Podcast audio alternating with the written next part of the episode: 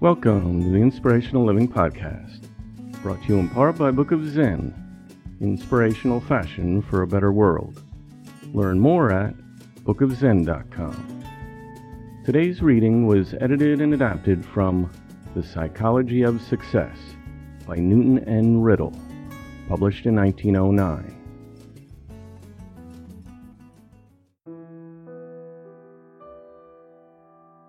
There are elements of genius in every man and woman that, if awakened and trained, will enable them to do something worthwhile. There are stores of energy and ambition in every brain that, if unlocked and given expression in action, will supply the force necessary to bring things to pass. There are germs of goodness and divinity in every soul that, if quickened by love and wrought into character, will enable them to live a clean and self respecting moral life. Awaken the genius, unlock the energies, quicken the divinity in a person, change them from negative to positive, combine their intellect, energy, and conscience in harmonious expression and you have given to that person the positive psychology of success. What is success? What constitutes success? If we are to see things alike, we must have the same viewpoint. Briefly, success is the accomplishment of anything attempted.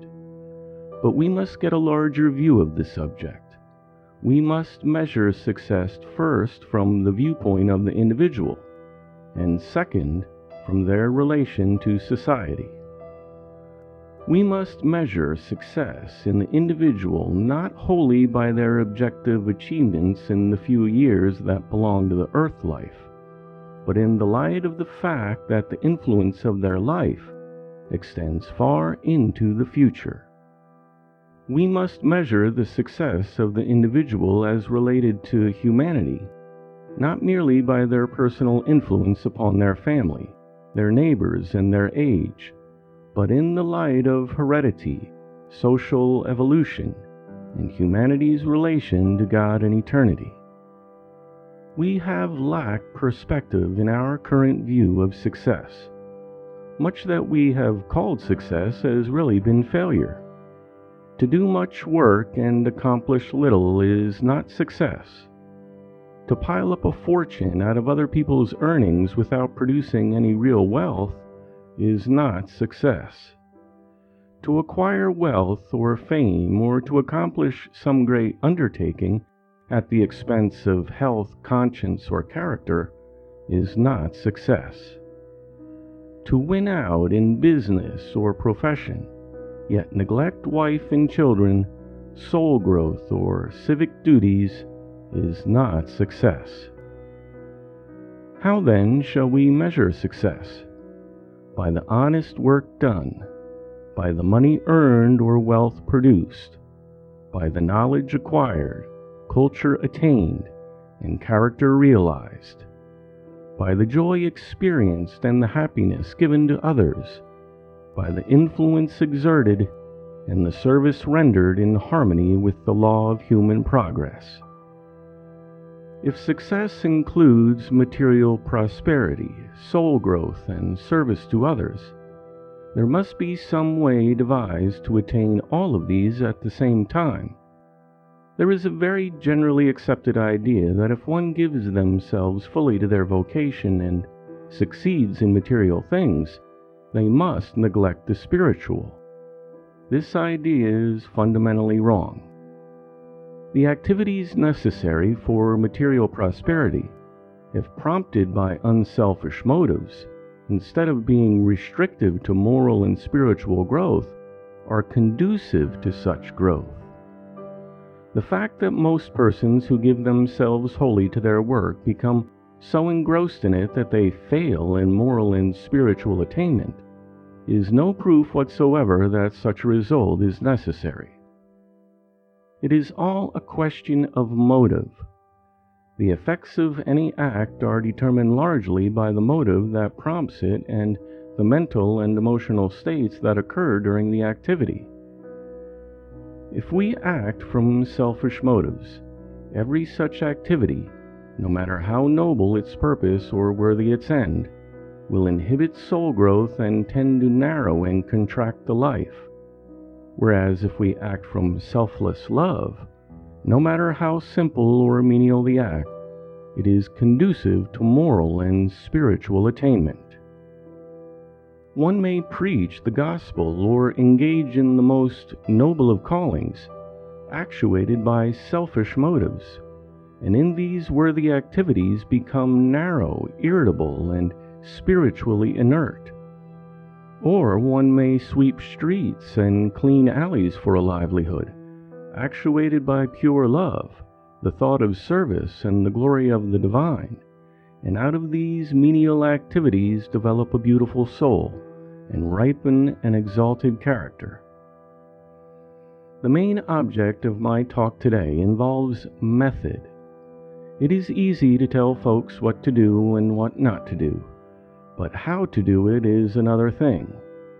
All the essential elements for success might be mentioned in a single breath, but what good would it do without the knowledge of how to acquire these elements?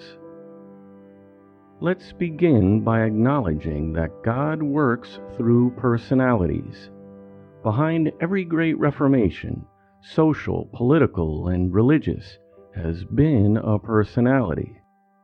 The history of the world's progress is a history of great personalities, and in every happy home there is a personality, a loving wife, a kind husband. Look about you, and wherever you find true success, in public or private life, in the church, the schoolroom, the business, the office, the factory, the shop, or the home, you will find that the secret of success is in a personality.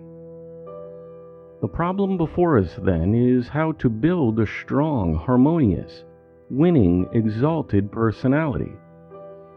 Before we begin the building of a personality, we must clear away certain false notions relative to the causes of success and failure and lay a few foundation stones. First, get out of your head the notion that success depends upon opportunity or environment. True, these are necessary for the expression of energy or talent, but the primary causes of success or failure are in the individual. Law reigns throughout all of our relations and activities. There is no realm of caprice. Cause and effect are inseparably related. Things do not happen without an adequate cause. The laws of affinity of natural selection are as active and unerring in the realms of mind, society, and business as in the mineral kingdom and natural world. Get rid of the idea that the world owes you a living. True, you are not responsible for being here, but neither is the rest of humanity responsible either, except your immediate parents. Therefore, the world owes you nothing. We live in a bountiful country, one that has given you birth, protection, food, clothing, a home, friends, education, and opportunity for development, happiness, service, and success. You are the debtor. It will take all the rest of your natural life to square yourself and meet your just obligations. Get ready. Go to work. Be all you can and do all you can in the development of self and in promoting the progress of humanity. Learn to take advantage of your neighbors and get the best of them. Now, don't be shocked by this statement.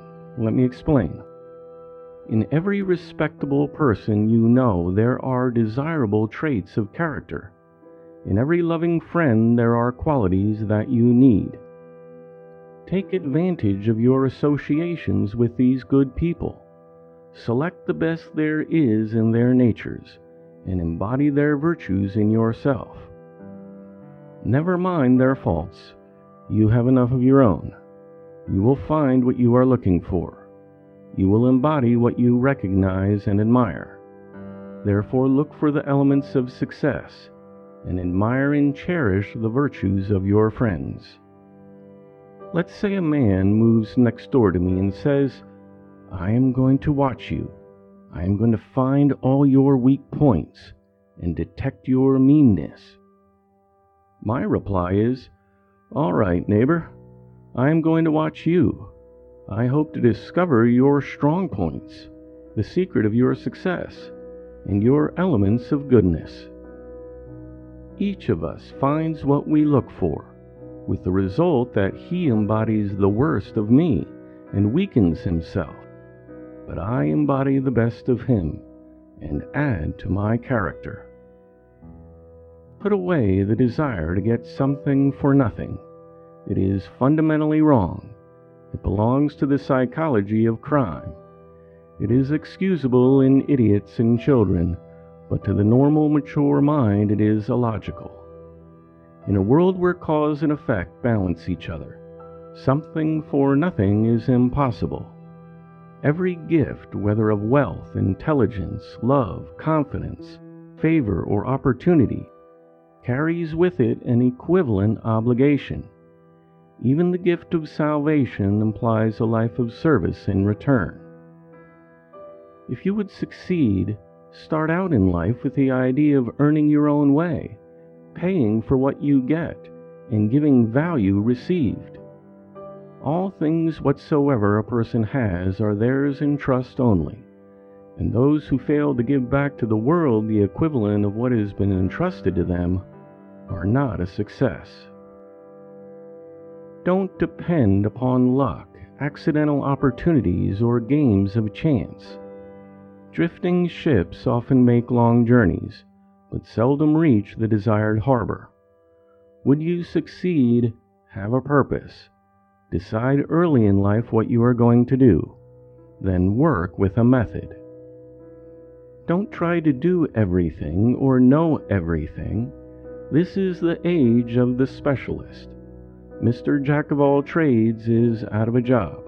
Dr. Know It All is a charlatan.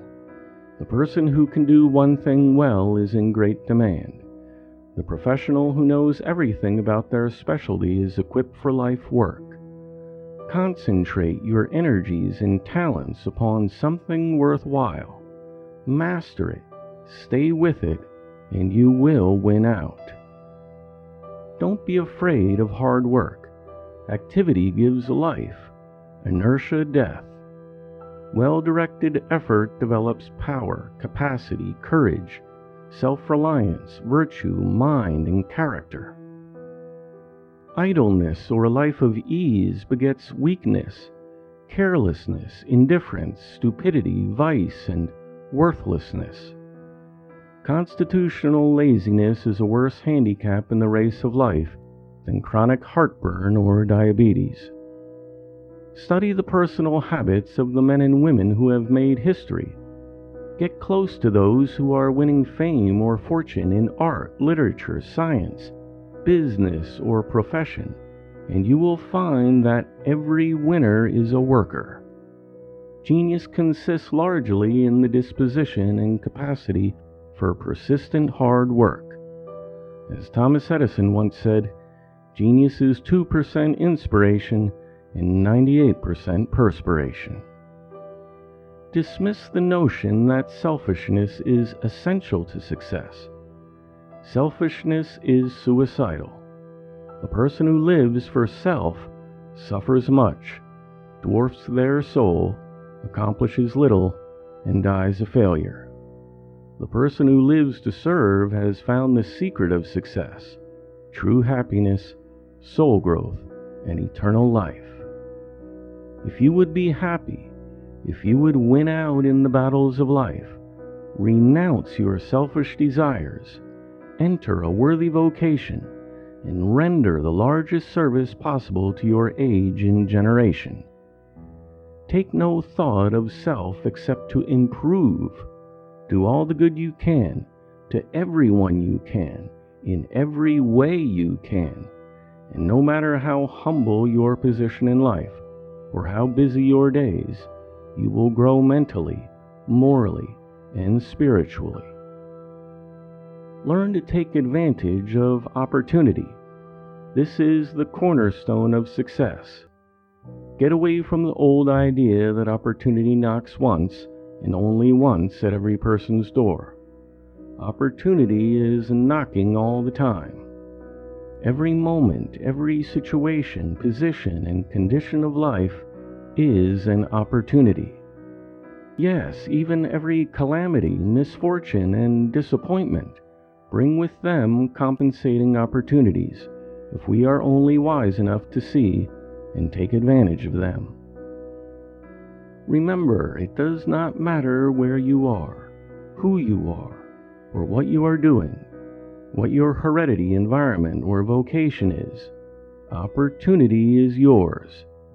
Right where you are is a splendid place to begin to build a strong, harmonious, and winning personality.